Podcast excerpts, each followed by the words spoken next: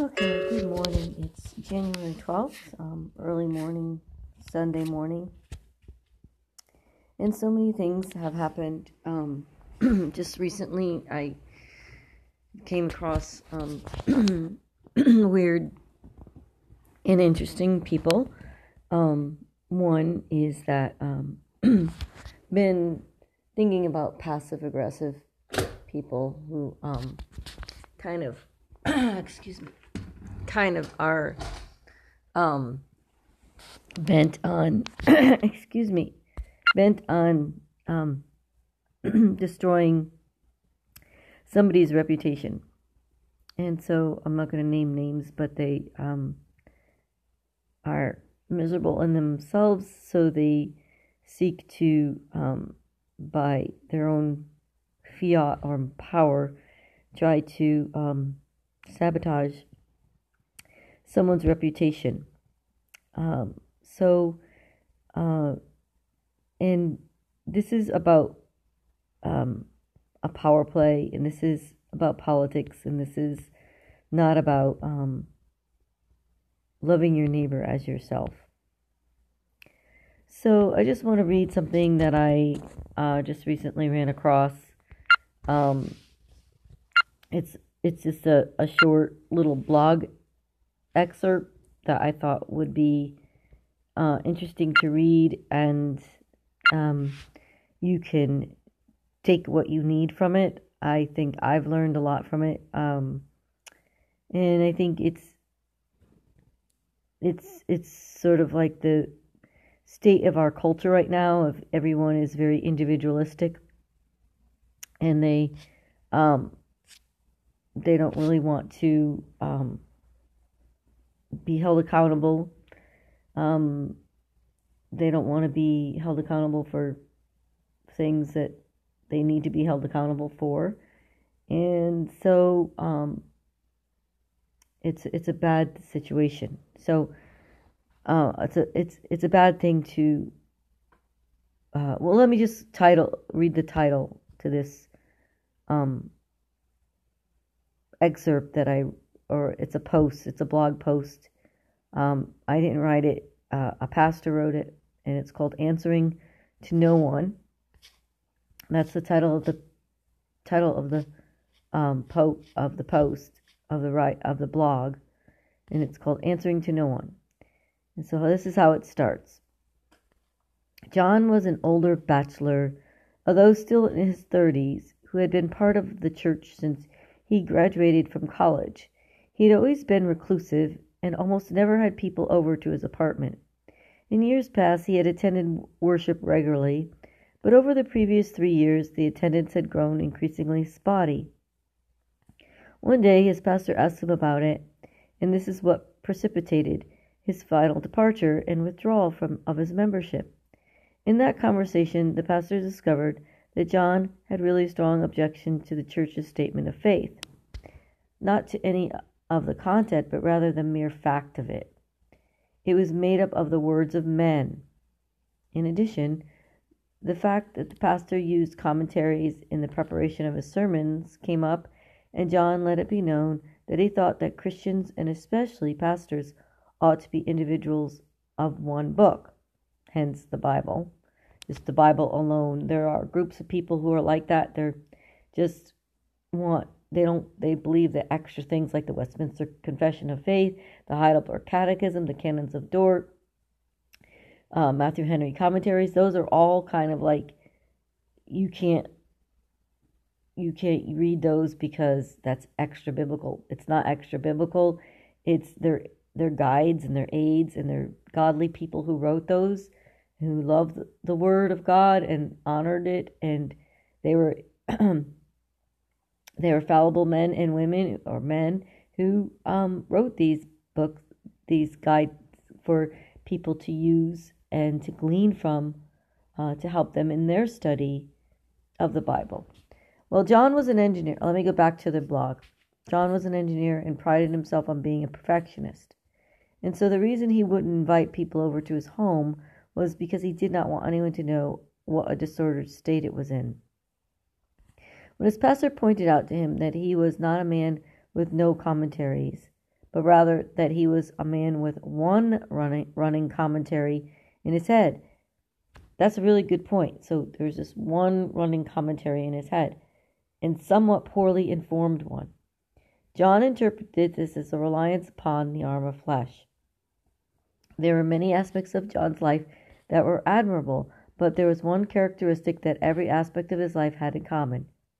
He would not be accountable to anyone else for any part of it.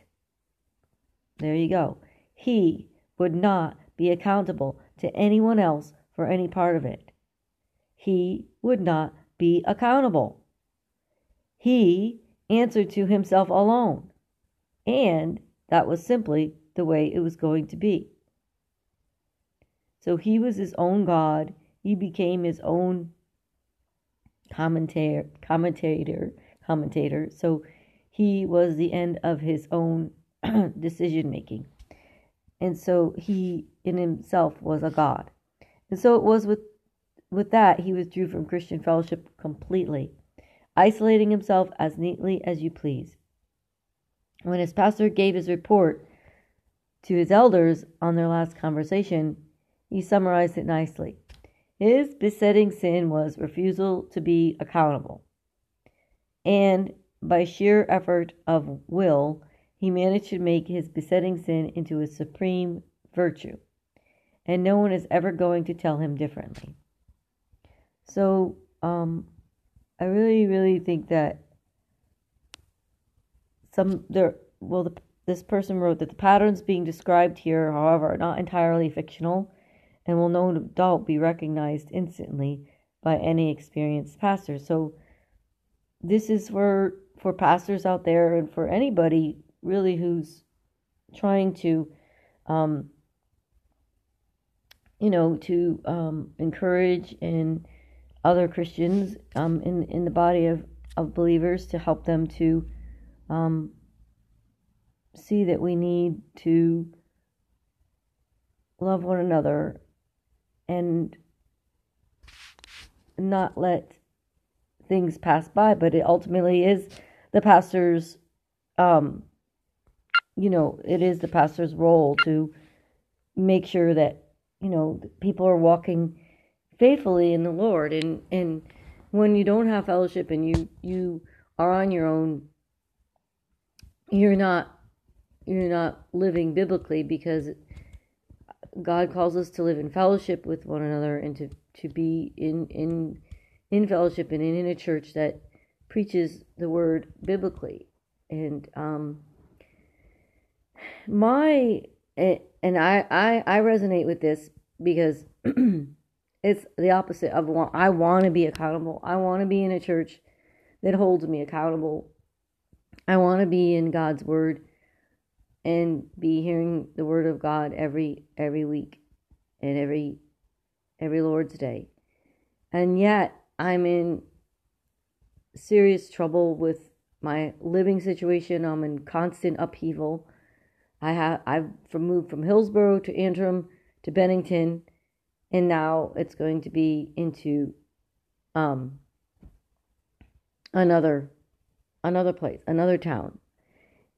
Lord willing, um, I can plant myself in a biblical a biblical church. I I don't know where God wants me to be in, in a sound church. And even I have a really hard time with this praise band worship churches. They really are not biblical and it it really uh, it's really hard for me to be in a, a a church that's only just you know all all this fanfare and I really don't know what to do. I feel very isolated and I don't want to be. So, with that young man who's sort of strayed away and made himself his own God in this post, you see that apparently he, um, you know, was not really um, getting fed. And he really apostatized from the church. he didn't want to be held accountable. His he was a sinner, and he is that's his besetting sin. So you pray that he would repent, and we pray also that we would know what our besetting sins are. I believe my besetting sin is I really want to find a perfect church. I know that sounds really bad, but I do want to find a church where I there's it's more resonating with following good biblical patterns. And so I'm not sure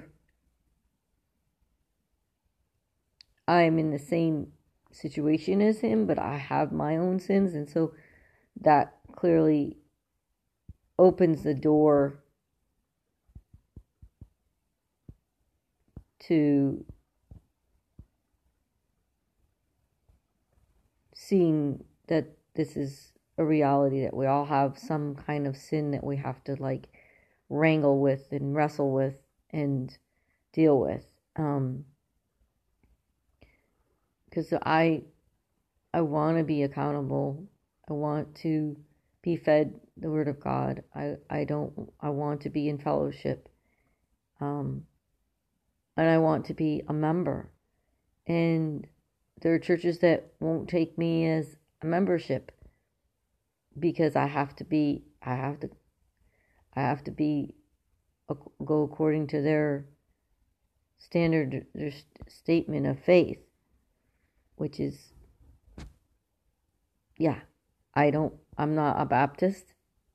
And so I I can't follow the Baptist tradition but I don't I, I guess I have to wrangle with it myself. But okay so that that was what I read and I think that it resonates with a lot of people who are um, struggling with lots of issues. And um, we just pray that they would uh, God would open up their eyes and that God would open up our eyes all of our eyes because we're so weak in, in, in our own world. And then when you get tangled in, in the world, you really can't think clearly. You're sort of in the muck of everything. And so there needs to be a, a good, happy balance in, in, in life. Well, happy balance in the way that it's balanced and and looked at through God's word as God word God's word helps us to live a godly life, not a a man-made or worldly life. So, okay, so that's my um, podcast for today on reading um, a sample of what happens when people stray and and don't stay in, in, in a church. But I have s- similar problems with the church as well. I do. I have lots of problems with them not following the gospel. So I I need prayer where God wants me, what church God wants me at. And I know they are sincere Christians and they love Jesus. However, it just I need fellowship. I I feel stuck and I want to know how I can get this unstuck and to be in fellowship with the church and not have um, this being isolated. Also, I ask for prayer for my family, my son Ben, and my son Jacob, and my daughter Ardelia. That God, I believe in, in a covenantal God, that He would save them and save them from their world of of worldliness, and also that I would be able to talk to my family. And also, I pray that my this job at Michael's that on the 19th that they would actually truly hire me, that it would not be some kind of a game. And also that today as I leave here I pray ask for your prayer that you would pray for me in regards to um, getting to this place, this woman's house, Margaret's, that Margaret would find favor with me and um, let me stay with her. And then I could try to launch from there to figure out where God really, really, really wants to use me. Also, I'm selling my artwork. Please contact me at thunderberrygrace at gmail.com. It's thunderberrygrace at gmail.com. And ask that you'd pray for China and pastors would get out of prison. They would take the pastors out of the prisons there and give them their freedom.